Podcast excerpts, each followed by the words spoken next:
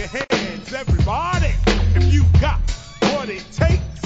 Cause I'm KRS and I'm on the mic and premieres on the breaks.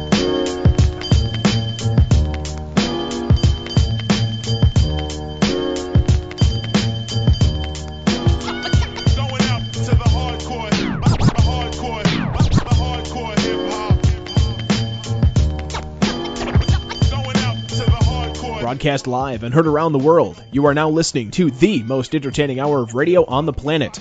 It's the High Stakes Fantasy Football Hour presented by MyFFPC.com with your hosts Eric Balkman and Dave Gerczak. The High Stakes Fantasy Football Hour is your home for football analysis from the best fantasy players in the world. And now, because no one else was available, here are Eric Balkman and Dave Gerczak. with the master rhymer. That's a behind video rapper. You know the tapper,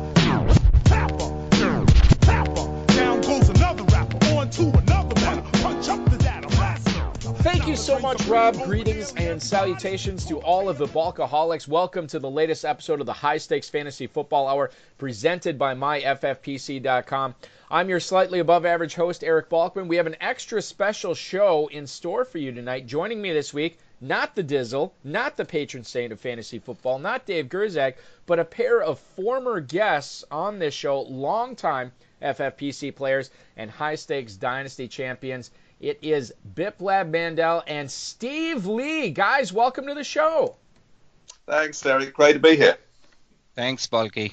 If you uh, want to connect with us on Twitter, you can do so at HSFF Hour. I am at Eric Balkman. You can post on Facebook.com slash HSFF Hour. I'm not going to give out the phone. I'm not going to give out the email because this is, you know, to take you behind the curtain. This is a pre-recorded show uh, that is airing uh, here this this Friday night. We we recorded this the previous week.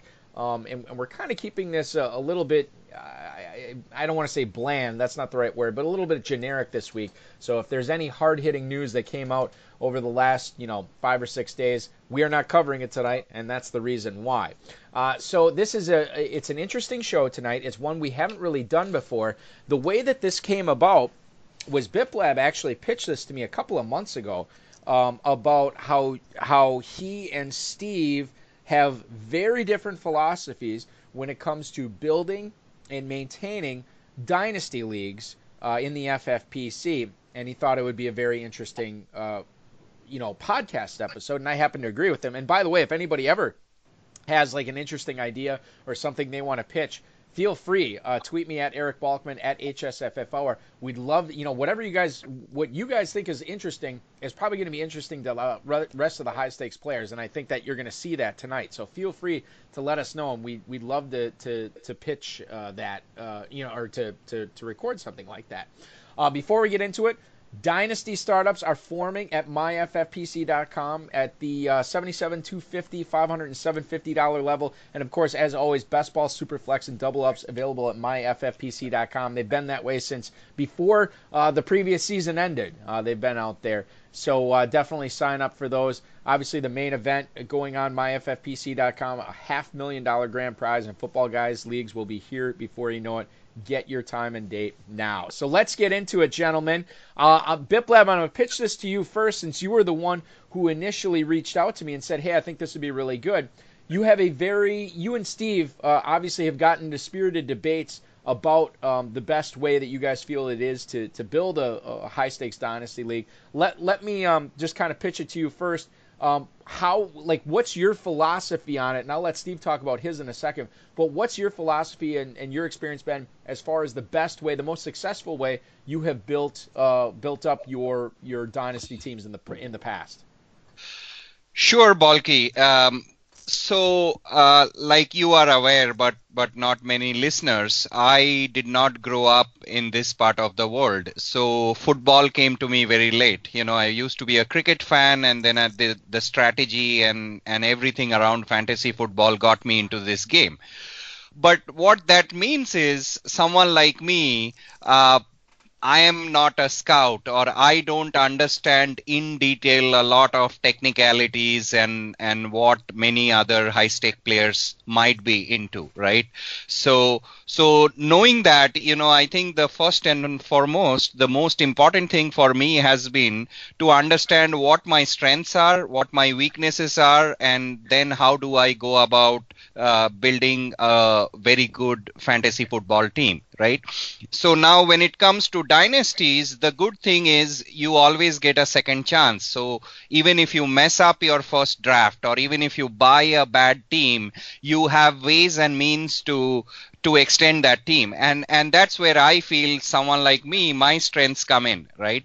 So I focus a lot on trading as a strategy because I know that many times when it comes to picking rookies or, or nailing those uh, rookie picks, I might not be the best person right?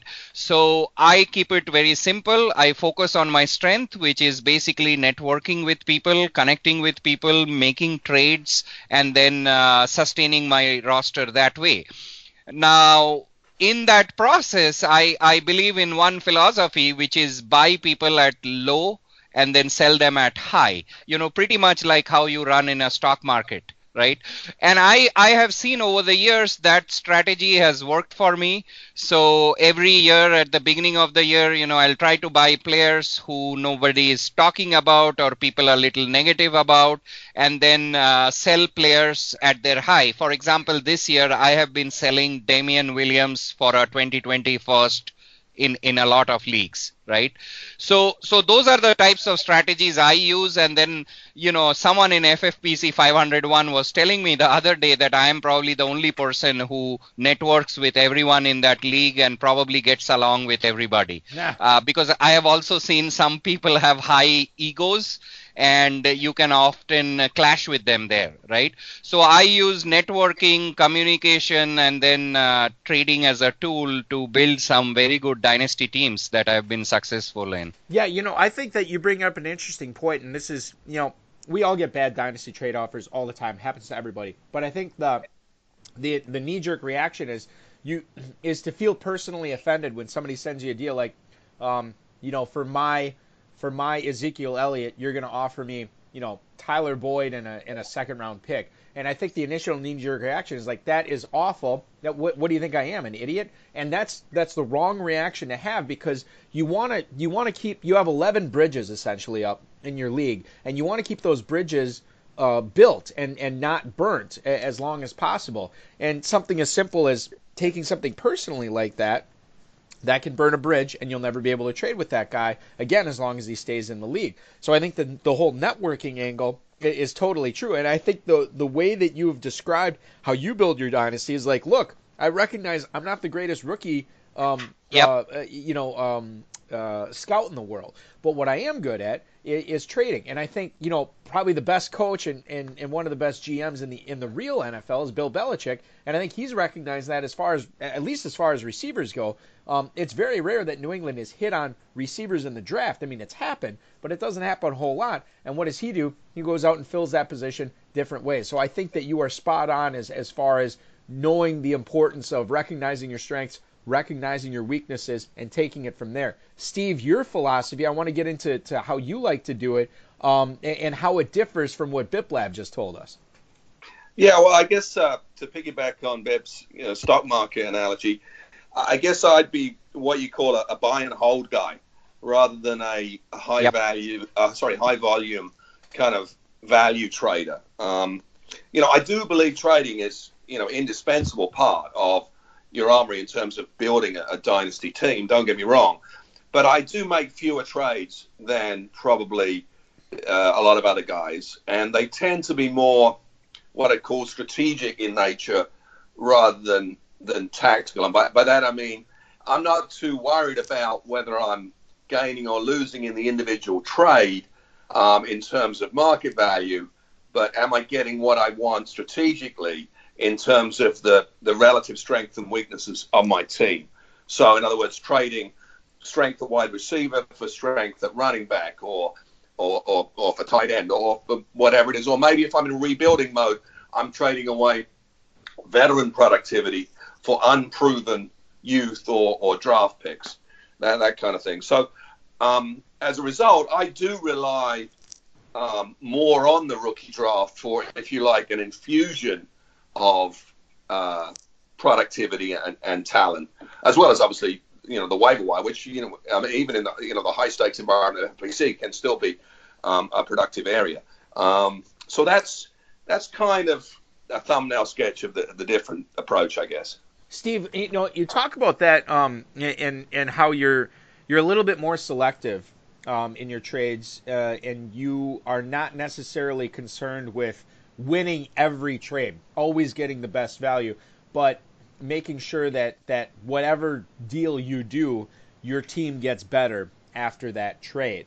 Um, I'm Right. curious, do you find yourself um, as a result of that not not like you know, oftentimes I'll get a deal and I'll think it's decent, but I'll think I can do better. And then I'll, you know, be hitting up other owners in the league and, and seeing what I can get and, and trying, you know, it's sort of like how the Houston Rockets have done it um, in the NBA over the the course of of um, you know the better part of a decade, where they will make a million trades and just get incrementally better at every single one until they're at the upper echelon of, of, of the league.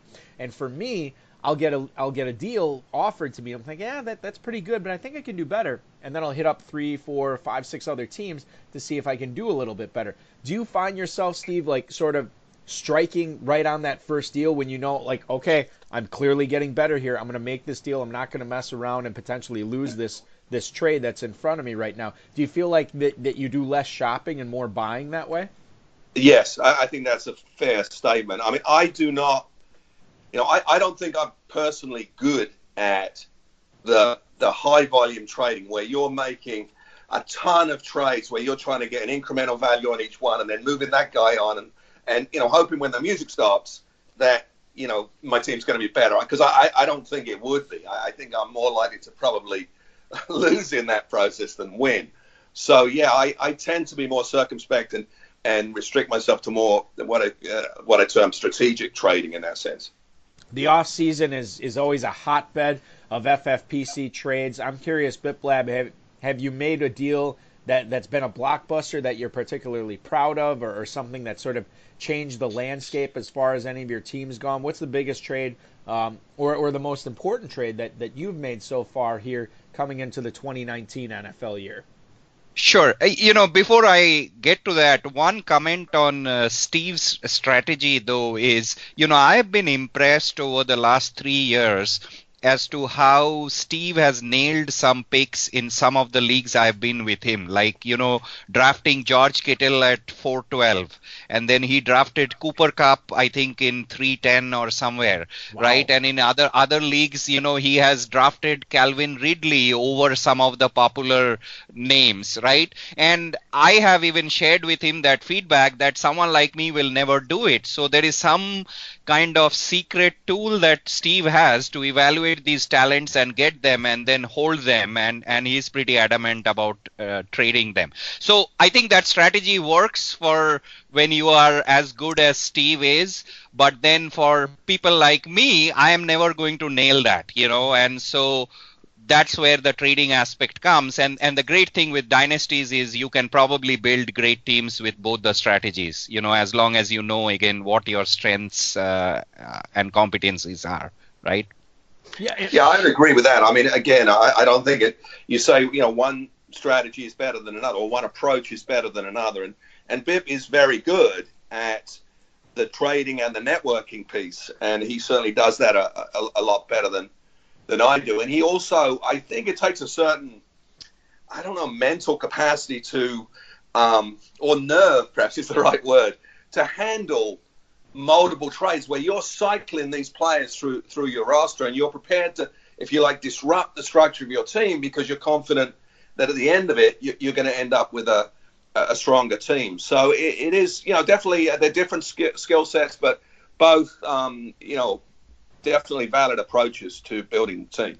Well, and it's like you guys have said, like, look, I know what I'm good at. I know what I'm not good at. And, and as a result, I know how I'm going to build a really good dynasty team. You guys clearly recognize that, and I think that's that's sort of like the first step too, right, Biplab? yeah and i think that's the key right it, that's the common part in both the strategies. Both of us know what we are good at and and what we are best working with right? And and that is so important you know in these high stakes. Otherwise you will be all over the place and chasing uh, tails.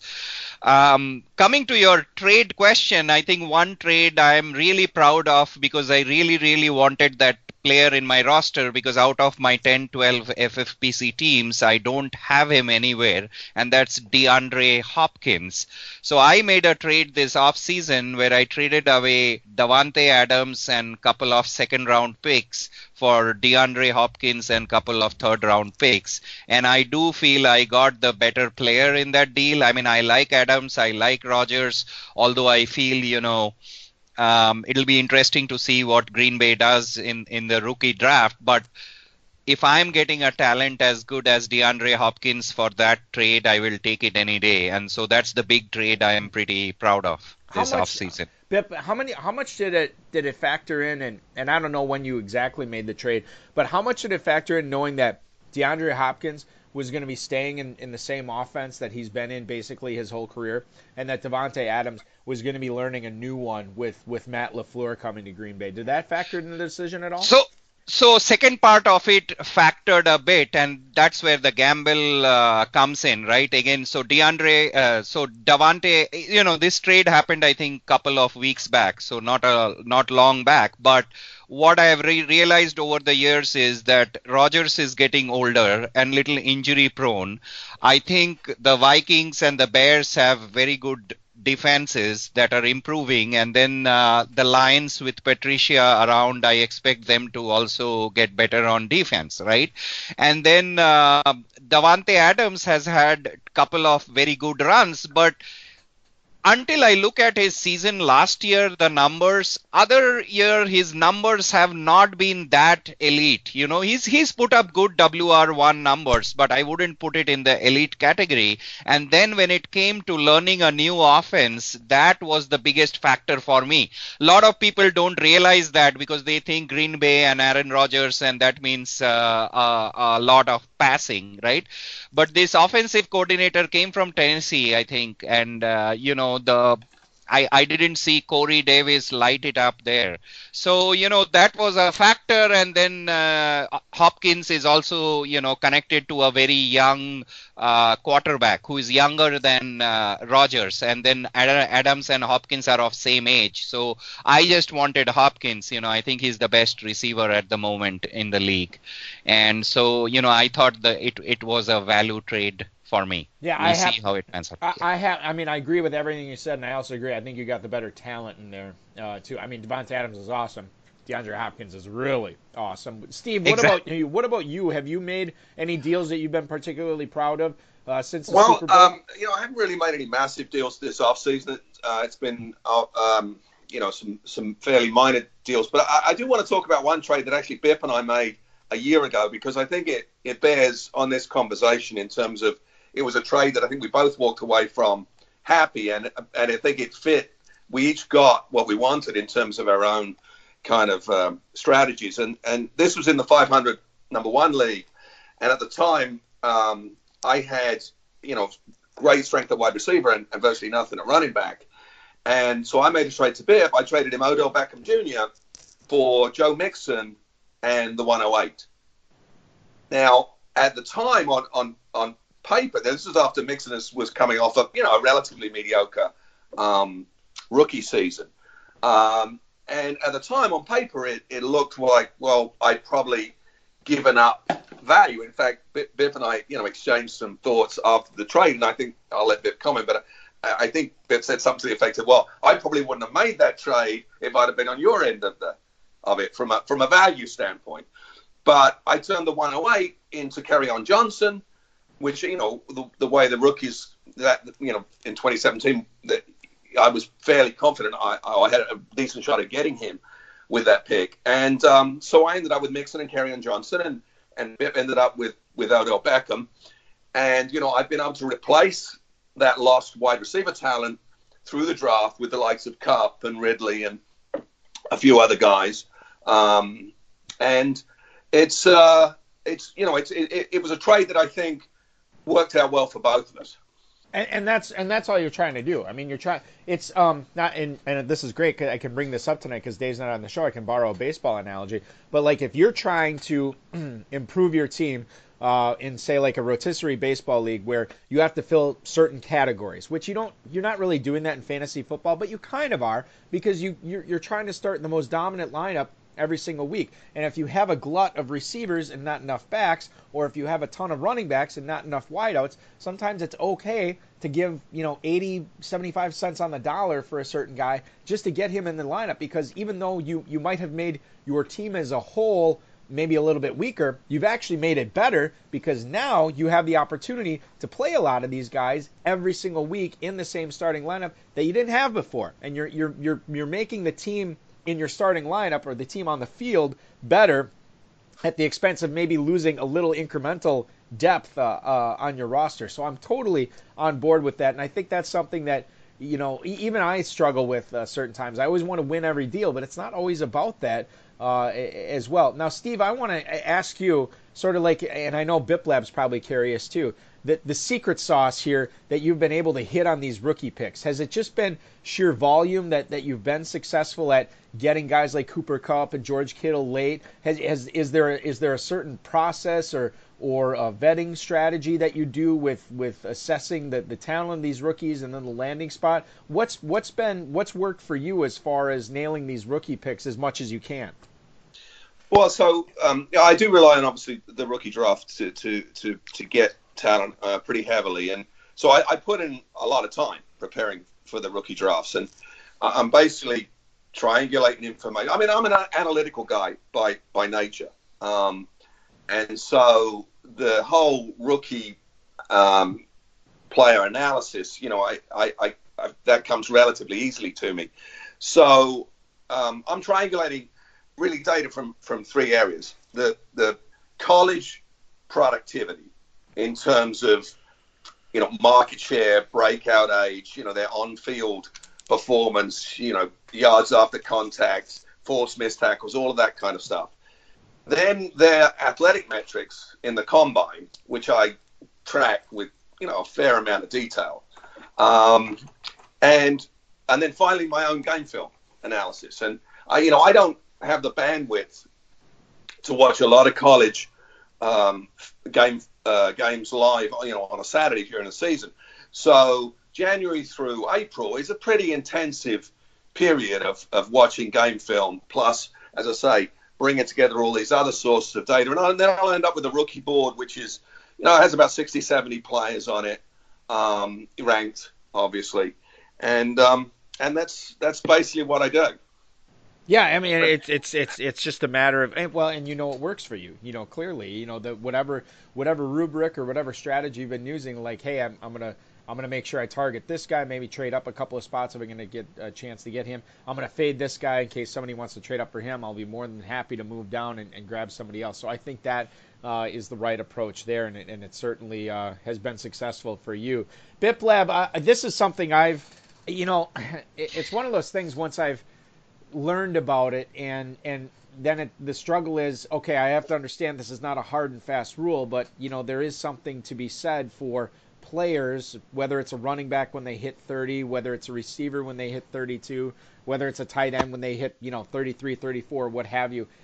Do you ever find that that there is a right quote unquote age to sell on a particular player at a particular position in Dynasty? Or is it just such a sliding scale for you that, that you have to take it on a case by case basis? No, uh, great question, Balky. But I I have learned over the years, and I have been successful in in a, a dynasty. I won this year, 506. You know, so that's where uh, it was actually I bought a team of the waivers. You know, uh, whatever you guys were selling it was not a good team it was an older team. And for the first time you know i sold all the running backs who were around 28 29 years old. So i had players like demarco murray um, uh, LeSean mccoy and and all those older guys and i sold them for a future first and then basically nailed the draft last year luckily which i would say like getting the likes of Christian McCaffrey and Joe Mixon and, and you know because those picks converted into those type of players, right? The the year I did, and then finally had a powerhouse team that that won this year. I think I went 13-0 and then wow. Um, won it. Yeah, it's it's really a team that I am proud of. But I made some good trades there, like Adam Thielen buying him at a low, right? And then Davante Adams buying him when everyone thought he was a bust, right? Those two guys contributed to that uh, dynasty. Anyways, so I do feel that you know in leagues where I am not competitive and I know there are better teams, you know, which I can say whatever I want to the world, but at the bottom of my heart, I believe they are better teams than what I have. I will start selling running backs if they are getting to 28, 29 zone, right? Uh, so right now in another league, I'm trying to sell receivers who are over 30 years, including Antonio Brown and Julio Jones. I own both of them, but I have a feeling I'm not going to win that league, right? So trying to that's that's where for receivers after 30, I start you know figuring out the market and selling them on their high. Running backs around 28 29 and then uh, tight ends are so scarce right now that you know unless you are one of those top three or four guys i just rate them all fine and i will rather go and search for a chris herndon in in in the waivers right? Or so so that's kind of where i am at with some of those players. And then I know many dynasty players may not b- like my strategy, but I really don't care about quarterbacks, no matter if you are Patrick Mahomes, but you can only play 12 quarterbacks. So I will just take value in quarterback and and punt at that position. You, you know, know, I'm I, am i am totally with you on quarterbacks. I'm in I'm in a, a uh, another dynasty league where it was uh, I it was an orphan team and I picked it up last year and I and actually uh, Dave Gerczak was in it, and um, you know I was talking about how you know it's a, it's a similar FFPC type format league. Uh, there's no tight end premium scoring in it, but I was telling him like you know I don't these quarterbacks like I just need to transform them into assets, and and uh, I ended up trading. I had Deshaun Watson in that league, and I traded him with man, I'm trying to think who my backup was. My backup, like the only other quarterback I had on my roster was like Ryan Tannehill or something like that. Like it was bad. But I I uh, I traded yep. Deshaun Watson for the 112 in the rookie draft that year, and I'm like, you know, I, I listen, I'm going to stick to my strategy here of, of quarterbacks, and I get a first round pick for him. I'm totally on board with that, and it actually caused uh, not an uproar, but a lot of people kind of raised an eyebrow at that. And I ended up, I think I took Courtland Sutton at the 112 for it, which, you know, I'm still totally on board with. And then this offseason, in that same league, some some guy was trying to trade me Marcus Mariota in exchange for the two for the 201 this year, and I, I and I said to him I'm like, you realize I'm the guy last year that traded the one or Deshaun Watson for the 112, so I'm probably gonna oh yeah yeah I probably that's let's let's think of something else here. So I'm totally on board with you uh, as far as the the quarterbacks go. Um, Steve, I want to ask you about the tight ends because as Biplab just pointed out they, they I mean, they're they're not plentiful right now. If you if you find one, you hold on to it like grim death. I had in that same league, I, I had a guy that was trying to get Travis Kelce from me, and I really wanted to do a deal with him because he's sending me all these you know really solid offers. But in the end, it just it just made more sense to keep Kelce. I'm curious. Um, what about the rookie tight ends? What about these tight ends? You know, and, and, and certainly there's exceptions to every rule, but um, most of the time, these rookie tight ends they get to the NFL and and they struggle uh, year one in a tight end premium format with, with with short benches. How do you treat these rookie tight ends? I mean, are, are you okay with, with letting them marinate on your roster for a year? Uh, is it worth it for you to do that? What's been your experience with that?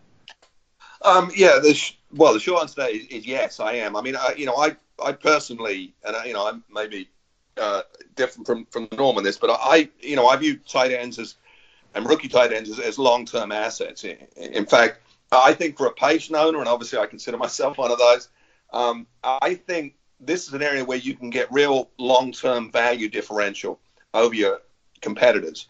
Um, for example, I have a number of shares of David Njoku. Now he's basically sat on my roster for two years, and you know I may have spot started him a couple of times when I absolutely needed to.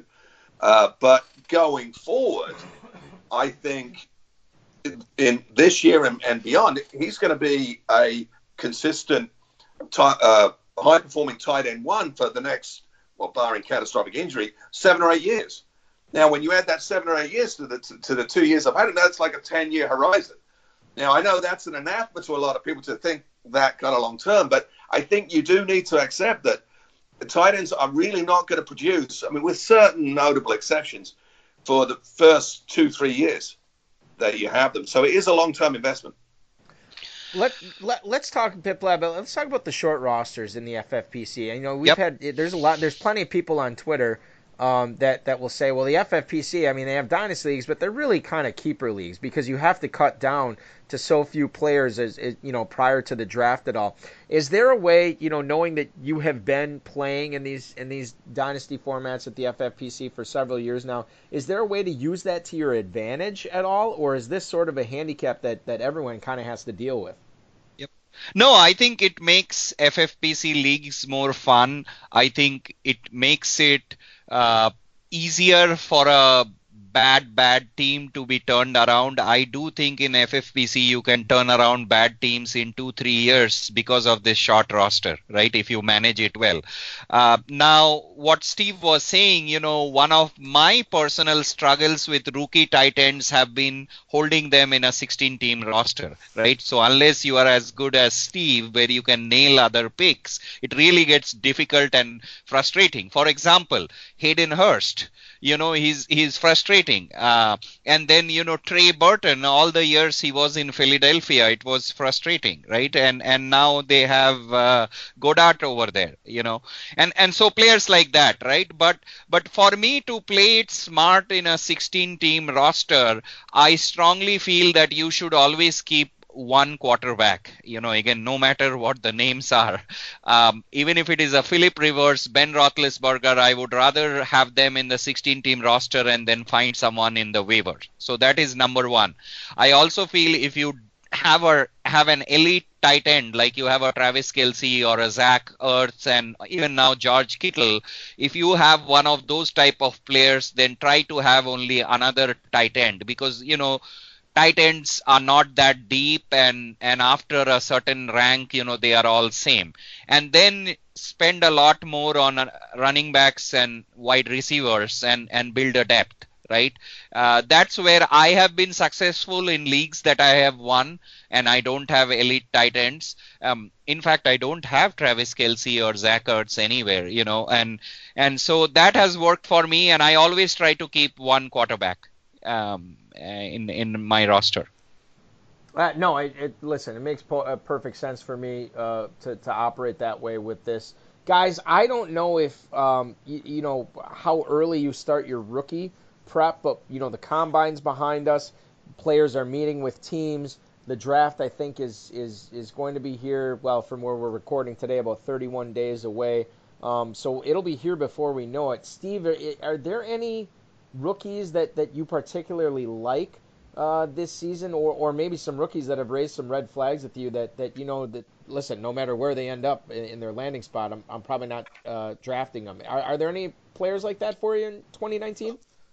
Uh, well, yeah, there are. I mean, so let's talk some generalities first. I mean, I think we all are aware that the, the strength and depth of this uh, draft class lies in wide receivers and um, tight ends, and, and and not so much in obviously the running backs. In fact, you know, I, I personally, and I'm still in the middle of my evaluation, obviously, but I found that this group of running backs particularly hard to evaluate compared to to recent years, because while several of them have one or two really positive traits, they also have some some glaring weaknesses in their in their game, and, and it's going to be it's difficult to predict um, how they will translate to, to the NFL. I mean, I do think that this class more than any other opportunity is is going to matter. Yep. So where these guys land is going to be a bigger factor. I mean, it's not like I remember last year I had a one the 102 in uh, one of one of my leagues, and I was taking Nick Chubb come hell or high water because I knew Saquon Barkley was going first, but I was going to take Nick Chubb. I didn't care where he landed. And there isn't a player like that in this, uh, certainly not a running back in this uh, draft who's who, who's like that. I mean, I think there are some productive running backs, or will will be productive if they get into the right situation. Um, but it's going to be very dependent on landing spots. In wide receiver, obviously, I personally think N'Keal Harry is the should be the consensus 101. He's as near to a can't miss prospect in my mind um, as you can get, certainly in this draft class. I also love DK Metcalf. I know he's been a polarizing figure because on in the Twitter sphere because you know he people are concerned about his lateral agility and back that up with a relatively poor three cone at the at the combine. But um, you know I think he's a prototypical X receiver who's going to make his living on go routes, post routes, slant routes, and so I'm not too worried about that. And in fact, watching him at the combine, he got in and out of his breaks just fine as far as I was concerned. So I uh, I, I, I really like him.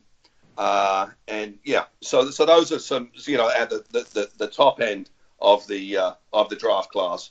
Uh, but there's some there's some good receivers. I mean, I, I think later on, um, a, a, little guy like Andy Isabella, uh, very productive in college. If he gets into the right system, he's got an elite lateral uh, agility, put up at an elite three cone at the combine. He's a guy I think who could be uh, surprisingly productive. So I think there's going to be some uh, really good players taken in this draft, but like I said, the running backs are a bit of a minefield. Biplab, your, uh, are, are, there any players, either good or bad, that are standing out for you that are going to hear their names called coming up at the end of April at the NFL draft? Well, I, I agree to a lot of things uh, Steve said, and I think the key this year in the draft will be who goes where. For example, you know, someone like DK Metcalf, if Baltimore drafts him, I don't know if I want to touch him there, right? So, so I, I have I'm even having a hard time evaluating the receivers this year.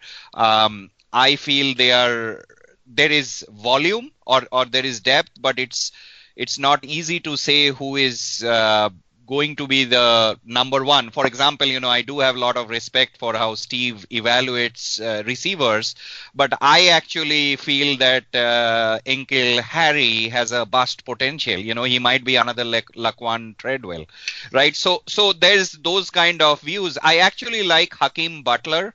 Um, I've watched some highlights, and and you know, he's he's from Iowa State, and uh, again in right system i feel he he might do well. Um, i'm excited about tight ends though but again they are long term prospects. For example someone like noah fant who can catch the catch passes. Think about patriots drafting him you know? Uh, so those are the types of things uh, that might excite me. But otherwise what i have been trying to do bulky is sell 2019 picks and get 2020 picks because i feel i have a better chance of nailing some picks next year Let's talk about um and get into this before we get into some individual players and and and by um, you know the list that we have compiled here. Maybe there's actually going to be some players here that that uh, that you're going to bring up in, in in this next part. But Biplab, uh, any players that you have on your dynasty leagues, or if you did have them on your dynasty teams, you'd be looking uh, to sell them right now. Whether they they you know you mentioned Damien Williams before, I think he's a good yep. sell high guy. Uh, is there anybody else that I, I, mean we'll we'll throw sell high guys into the conversation, but maybe a guy that you think, okay, this isn't a sell high guy, but I think his value is going to go down again in 2019. Are there any players that you'd be looking to move right now for something else? Um, you know, many may not like this, but uh, uh, again, a big name guy that I am trying to trade, but it has to be a stud for stud type trade is Juju Smith Schuster.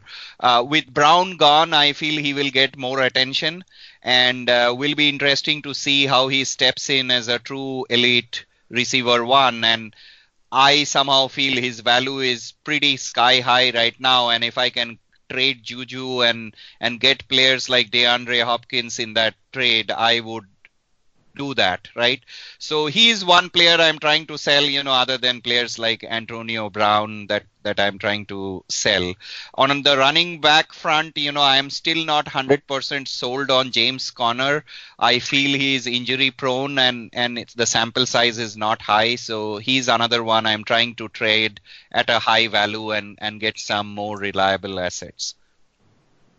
Steve, what about you? Are, is there are, there anybody on your rosters that you're you're trying to cleanse yourself of and, and get some you know either picks or different players in exchange for them?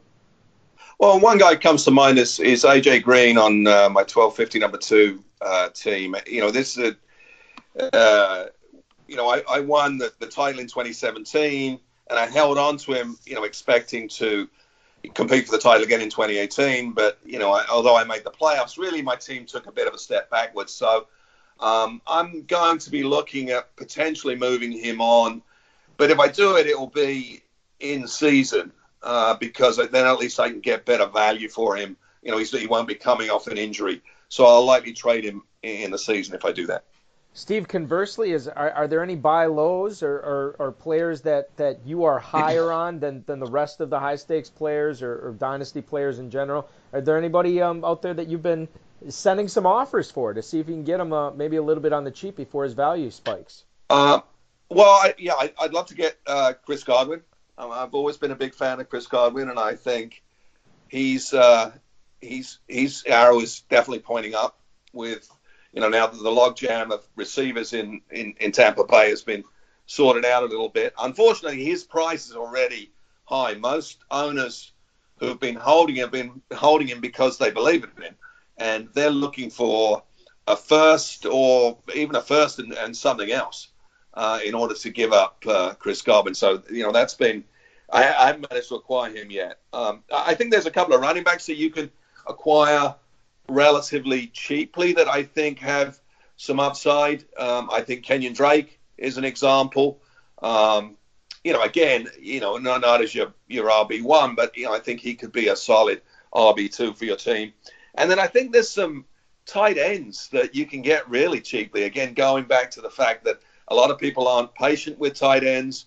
And so I'm thinking of a couple of guys who are sitting behind veterans who probably only have one more year uh, left, and that's Jonnu Smith, uh, sitting behind Delanie Walker right now in Tennessee. I'm pretty high on him, and he's he's looking like from I've seen from some of the message boards, he's on a lot of people's roster bubble by the looks of it.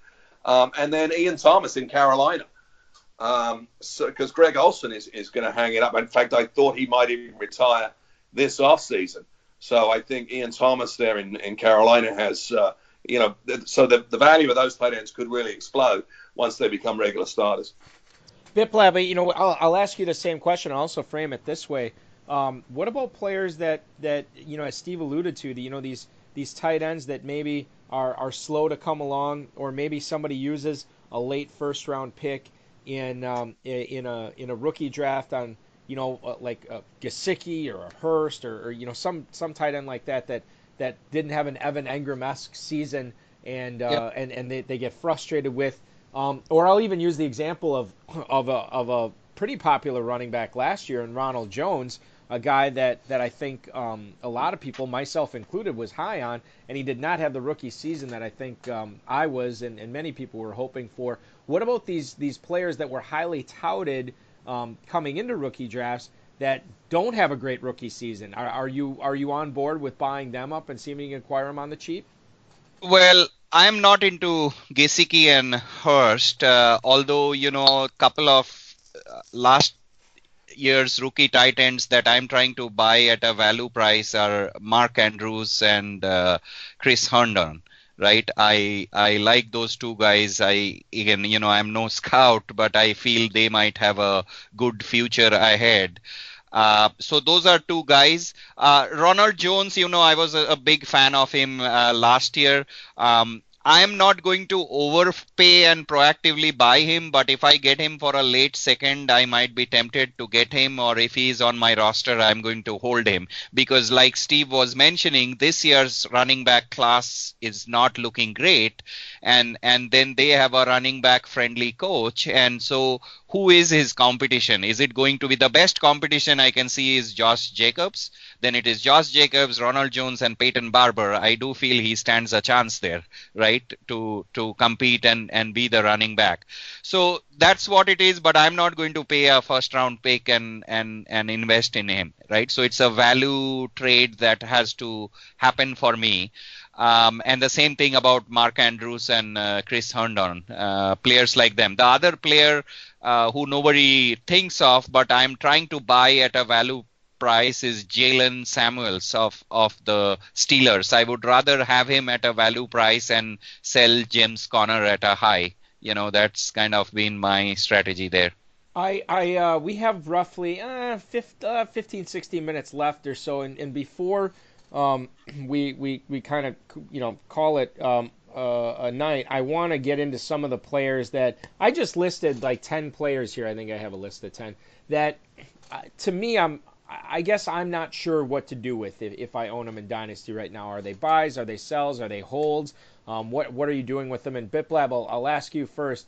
Todd Gurley. I mean, a lot of the you know, basically ever since the, the end of the regular season, it's it's just been bad news after bad news at Todd Gurley. I'm not sure how much we can take at face value what Sean McVay is saying about him. You know, we're hearing the reports of arthritis in the knee and and you know all this other stuff. And for a guy who is coming off really a, an historic season, um, this is not what you want to hear coming into the following season. So if you own Gurley or if you were going to make a deal for Gurley, how do you sort of approach what you'd give up or what you'd accept back in return for him right now, and your thoughts really on on his his long term dynasty value as well. Yep. So so long term dynasty value, I do feel that this news uh, breaking out has has caused some. Uh, uh, shivers and, and panic, but I equally feel because of these news, it has made Gurley a tradable asset because in the past, it Gurley means don't touch him, right?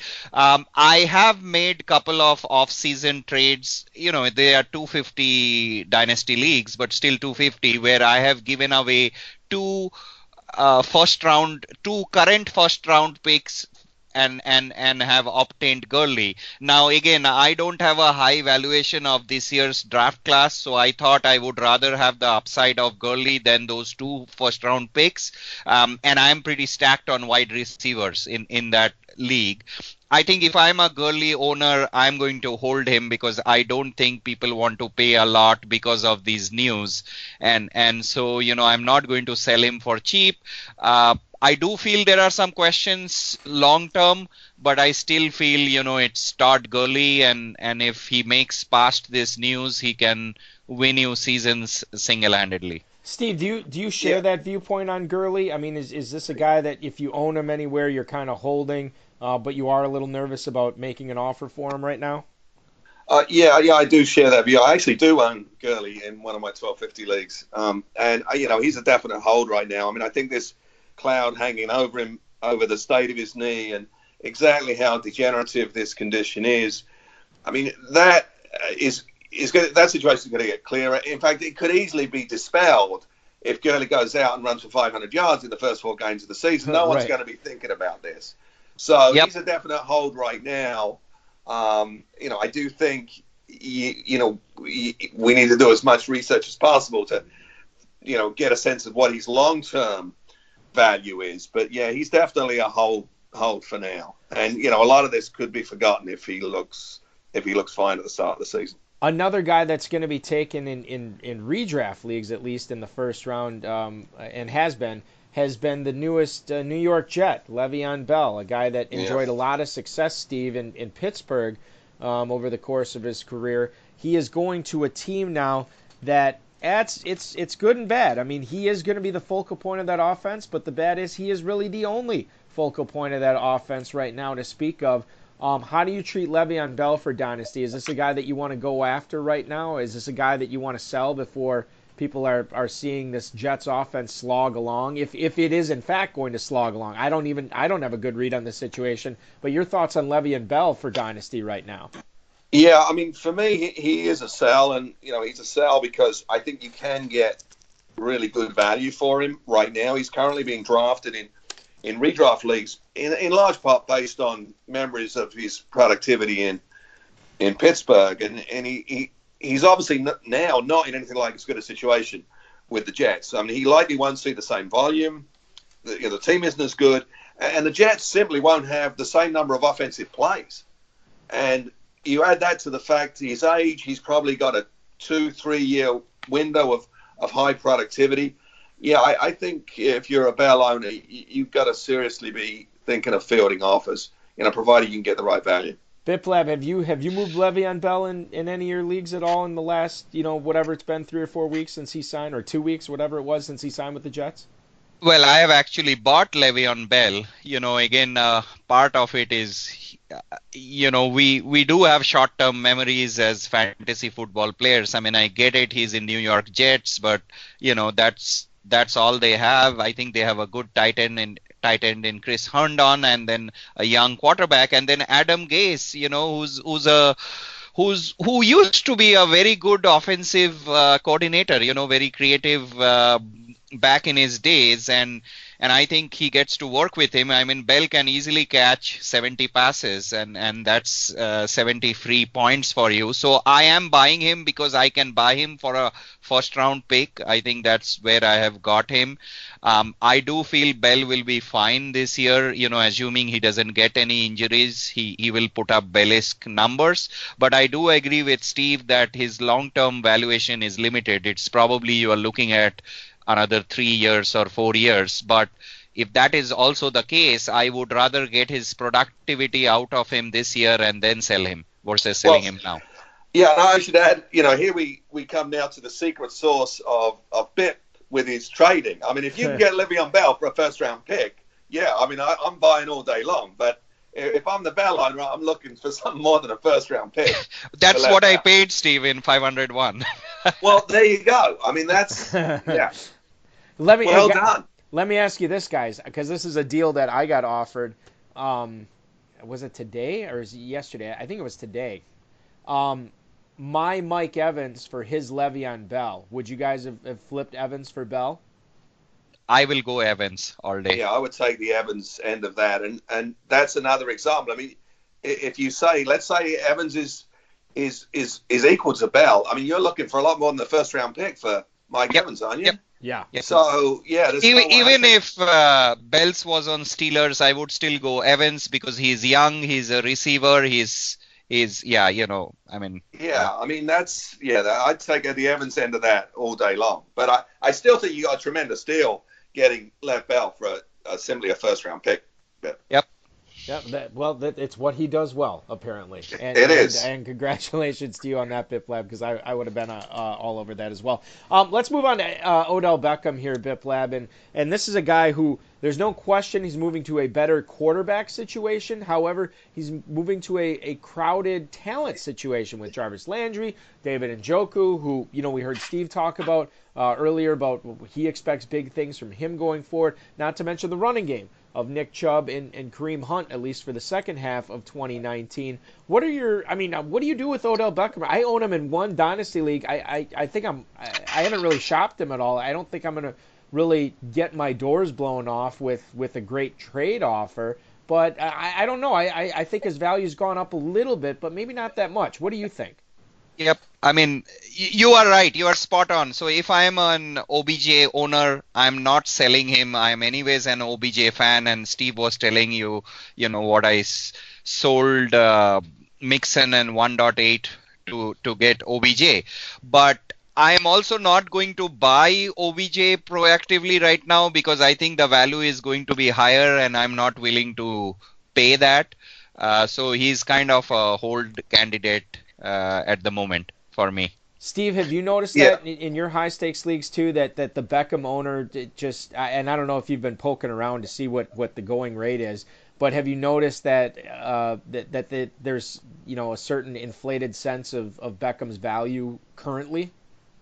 Yeah, I mean, I, I think I think Beckham's value has gone up. He, I mean, he definitely gets a bump in dynasty value by having his future tied to Baker Mayfield in Cleveland, particularly what that team is doing right now offensively in terms of the other personnel.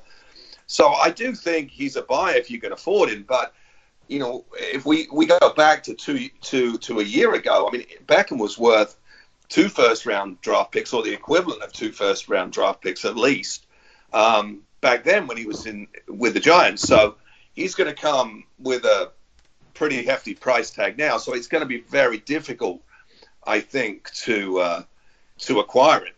Steve, we already heard Biplab talking about how he's he's looking to move Antonio Brown right now. How many quote unquote elite seasons or or you know, let's say WR one seasons does Antonio Brown have left now that he is an Oakland Raider catching passes, at least we think from Derek Carr, and maybe somebody else going forward. But it looks like Derek Carr right now. Your thoughts on Antonio Brown's next couple years in the NFL?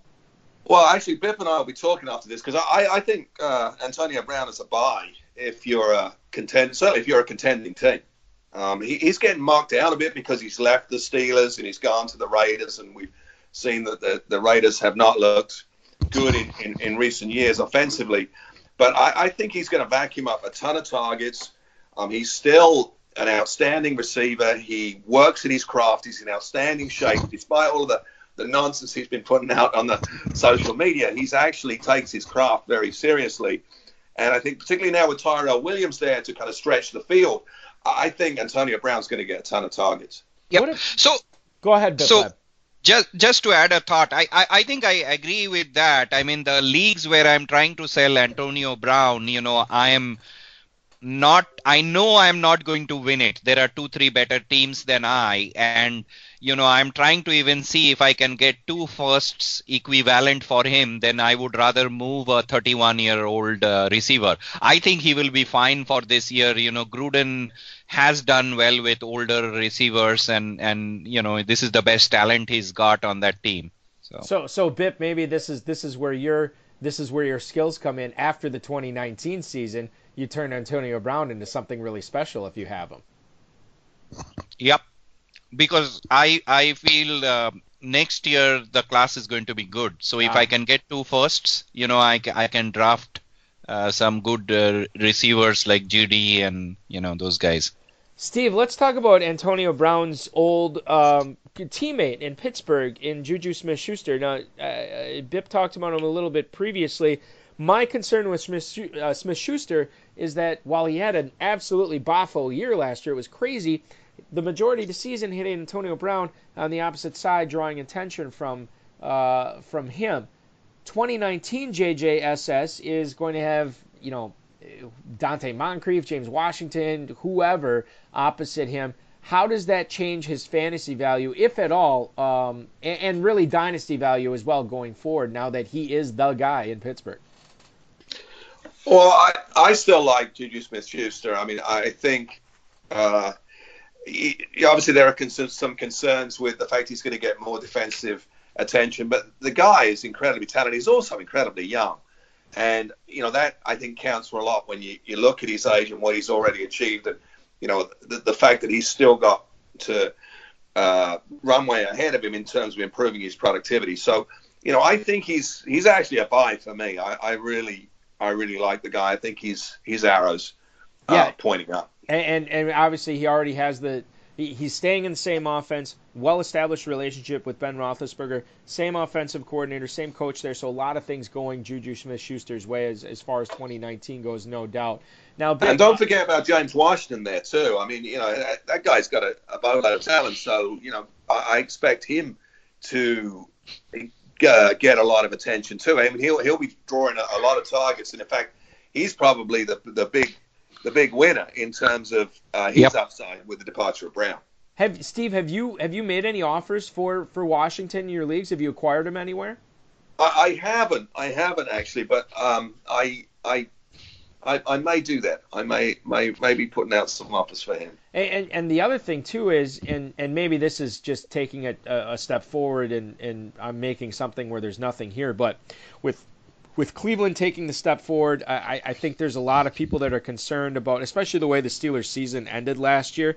I don't know. Perhaps they're they're going to be losing more games this year. Perhaps they're going to be in more shootouts. And, and to me, that, uh, that with all those targets going west to Oakland with Antonio Brown, I mean Juju Smith-Schuster could. I don't want to say he's going to have a bigger 2019 than 2018, but it, it might not be far off. Right, right. I I still think he's going to have a very big season. His his uh, his backfield um, uh, teammate there in Pittsburgh is James Conner. Now, Biplab talked a little bit about him before, Steve. Um, are you so? He's going in the first round of, of FFPC redrafts right now. Is he the guy in Pittsburgh? Do you think they bring in somebody to go along with him and Samuels that's going to turn this into a three-headed monster? Because we saw he was very, very successful being the man last year. He was even getting goal line when Le'Veon Bell wasn't really getting a whole lot of goal line in those similar situations.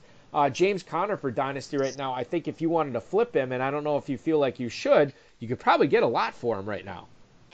Yeah, I mean, I echo a lot of what Bibb said earlier about James Conner. I mean, I think he's a, a sell here. I mean, a strong sell, really. I mean, I, am not sure uh, that they that they don't bring in another back, but in any case, I, am not sure that he's going to get the same workload uh, given the competition with Jaylen Samuels, who, you know, I have a ton of respect for Jaylen Samuels' uh, receiving abilities. I mean, I yep. think he holds the NC State record for, for receptions um, in, a, in a season. I mean, he, he's, a, he's a very talented um, receiving back. And, you know, I don't think that James Conner is, you know, some type of generational talent. I mean, I think he's a decent running back, but I don't think he's anything really special. So, yeah, I'd be concerned if I was a James Conner owner right now. I'd be definitely looking to sell. Biplab, let's let's shift the shift back to wide receiver here, and this is a guy that uh, in Tyreek Hill that that's been in the news again for for not the reasons he would want to be. Um, we, I mean, this is an interesting thing. Like we don't know what this could turn into. I mean, especially we don't know what the NFL is capable of when it comes to suspending players. Uh, you don't necessarily need to be charged or be guilty of anything uh, in order to get suspended. Tyreek Hill, what are you doing with him for dynasty leagues right now? Well, you know, this is where it's also a little emotional. I know a couple of owners have had some uh, moral conversations with him, with me, you know, about owning Tyreek Hill or not owning Tyreek Hill, you know, knowing uh, what might have happened. But you know right now it's all speculation. Uh, if I own uh, Tyreek Hill, I'm not going to move him right now because I I you will be surprised, uh, Balky. Some of the trades I have seen going down. I have seen Tyreek Hill being traded for 112 for 110. You know those those kind of trades and. Uh, it's it's hard to find value. I've seen Tyreek Hill go for I think Brandin Cooks. That's probably the best I've seen you know as a, as a straight up uh, trade. But i know some owners have the philosophy if you have a stain on your character i'm i have nothing to do with you. And we've seen that with justin blackmon and josh gordon and where those things ended right? Uh, if i own him i'm holding him. Um, i will buy him for a late first but i'm also not going to be proactive and spend a couple of 2020 firsts to get tyreek hill until this thing uh, comes out in the open and, and settles. Because you know what? If he has really done it, I don't think he will play again in NFL. You know, it's not like you'll be suspended for a year and you come back because if that kid's arms were broken by him, you know, I don't know how he plays in NFL again. Yeah, you make a good point, and that's something that certainly all dynasty owners are going to have to consider as they uh, ramp up for 2019. Guys, we got a couple minutes left. I want to close on a trio of rookie running backs from last year, and uh, now that we've seen how they've acclimated themselves to the NFL, well, at least for two of them, they have. Um, I want to get your thoughts on him, Steve. I'm going to pitch the first one to you, and that's Nick Chubb. Um, Kareem Hunt goes to Cleveland, and, and certainly after his suspension, he's undoubtedly going to play a significant role in that backfield. How does Nick Chubb's dynasty value change now, knowing that John Dorsey decided to bring in Kareem Hunt? And granted, I believe it was just a one-year deal, so we'll see what happens at the end of 2019. But how does this change Chubb's value right now? Well, again, I you know I'm a huge fan of Nick Chubb, so for me, uh, this is if anything a, a big buying opportunity. Um, if people are, are going to downgrade Chubb because of the presence of Kareem Hunt, then uh, and you can get him for less than he's worth, then you know that's a great a great win. Um, you know, I, I I think this been, we're seeing a, a, bit of an overreaction to the presence of Kareem Hunt. Like I said, I, I believe Nick Chubb is a generational type talent. Um, when I saw him, when I studied him on film and watched him uh, go through the line of scrimmage, I my first reaction, wow, wow that that's Emmitt Smith. You know, I to to me, he's that good. Um, now I get that you know there's concern in, about receptions, um, but I still think like Leonard Fournette does, he'll get enough receptions on first and second down, to, you know, as the coaches mix it up a bit.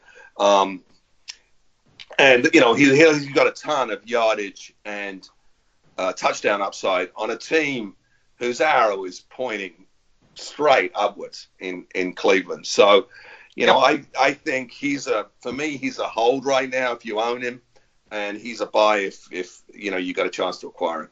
Biplab, there was one player that scored a touchdown in this year's Super Bowl, and it was Sony Michel. And he um, really came, you know, he had that knee issue uh, bef- during training camp and really was kind of late to the party, slipped in a lot of drafts. Um, your thoughts on Sony Michel as far as dynasty goes, given that there's no Rob Gronkowski, at least right now, in New England. Yep. Um, and uh, there's no Josh Gordon. I mean, we'll see what happens with that, but there's a lot of moving pieces right now for the Patriots. But you think about them investing not only a first round pick in Sony Michel last year, but also, and I'm forgetting that the, the, the lineman from Georgia who, who got placed on IR, uh, I think it was Wynn, Isaiah Wynn, I want to say his name was, um, got placed on IR before the season started. He's going to come back to really bolster that offensive line. Is Sony Michel uh, is his value pointing up right now? Is, is it going straight ahead? How do you how do you feel about Michel as far as dynasty leagues go? Well, I know a lot of dynasty owners still uh, uh, have question marks about Michel because he plays for the Patriots and, and, and some of the stuff you talked about. I was actually a huge Sony Michel fan coming out of college, more than Nick Chubb, you know, just, just to be honest on this conversation. And, you know, I still own him and it's not that I will hold on to him forever, but I think to move Sony Michel, I will need a really, really big offer that, that I can't refuse, right? Or an upgrade. Uh, but I think he is as versatile as Kamara. I think we have just seen the tip of the iceberg there. I mean, look at the off season and how he dominated as a rookie running back. I think he created, smashed some records and created some history. And I do feel he just gets better from here. The, the challenge is that he has, one of the best pass catching backs in the same team, which is James White. Um, and that kind of dings his value a bit. But I think both of them can thrive in that offense, considering Brady is getting older and they are more trying to switch to a running offense and a running back based uh, um, team. Uh, Steve, I'm going to pitch the last one to you, and, and we'll close with. Uh, man, I had the, the 102 pick in a dynasty league last year, and I really was torn on what to do with it. And I basically took the one guy who had no effect uh, uh, on, on leagues last year, and that was Derrius Guice from Washington. I'm really concerned. I was really concerned. I still am somewhat concerned about this new injury, although I did read a report today that he's expected to be a full go for training camp, which I guess is good, uh, you know, if it is true. But, uh, you know, with Derrius Guice right now, man, and, and call me crazy uh, if you think I, I shouldn't be doing this, but the the first kind of you know big move that he makes in preseason, that first 20 yard run he rips off or anything like that, I still have severe concerns about this knee. I'm going to look at moving him. Um, you know, eh, for 90, 95 cents on the dollar, I'm not going to give him away. But this is a guy that I'm, I'm super nervous about having on my team going forward. What about you? Um, yeah, I own Guice in in uh, one league also, and obviously, you know, like you say, he's a hold right now. Coming off the injury, you, you can't get fair value for him right now. Um, e- equally well, you know, I, I think it's hard to see how you would go out and acquire him. You know, since he does have this this in, injury history, and since his value is, you know, is based entirely on his college resume and you know where he was drafted. So, you know, until we see him on an NFL field, like you say, we won't know for sure. Um, I think he'll be difficult to move, you know, based on one preseason game. Though I think people are going to want to see him play in a, uh, a you know a few NFL games, and then then I think we'll get a sense as to where he is. But again, I do think if he performs well, and you know that he's not on the injury report or questionable all the time for the first half of the season, if he's looks as though he's he's over the injury, you know, people could could forget about these worries pretty quickly. All right, I've, I've just made his leash longer uh, on, on, my on my roster now, so we'll we'll see how, how it goes with Guice. But I want to like him. I mean, I obviously took him second overall, so I do want to like him. Uh, he's the only that's the only share I have of Guice, and and we'll see what happens. It is going to be a lot of fun uh, watching him go forward as he gets healthier. And this was a lot of fun tonight, guys. A lot of great dynasty strategy talk. We got into some player evaluation with with uh, with both of you guys. I, I, I learned a lot of, of how you guys like to operate your dynasties, and and certainly some good tips of how I can operate mine better uh, going forward as well. Thanks so much uh, for for popping on the HSFF hour uh, with me this week. And uh, best of luck to you in, in, in all of your leagues going forward, guys. And, and, and I'll let you go now so you guys can talk trade with Antonio Brown. Well, thanks very much, Boogie. This was a lot of fun. I really enjoyed it. Yeah, same here, and uh, nice to talk to both of you. Uh, have a good night. Ba- Biplab Mandal, Steve Lee, uh, thank you so much for coming on. Thanks to the FFPC, Rob Bryce, and of course each and every one of you for listening. Next week, Dizzle is off again, but I will have 2018 FFPC Bare Knuckle Champion Monty Fan that will be on at a special 9 8 Central uh, time uh, next Friday. So uh, an hour earlier, we will have Monty Fan on. Check out the Maiden Dynasties and the 2019 Best Ball Leagues at myffpc.com. And as of course, as always, your weekend officially starts now. This has been another episode of the High Stakes Fantasy Football Hour presented by MyFFPC.com that was broadcast live and heard around the world. Eric and Dave will be back next week with more analysis, interviews, and advice from a guest much smarter than they are. Thanks for listening, and we'll talk with you again next week. We're on the cement floor, even more so if we on tour. Me and E explore the country, wondering about the evening before. Trying to explain where the time went, while other rappers find a studio to grind in. Like. It is Ryan here, and I have a question for you. What do you do when you win?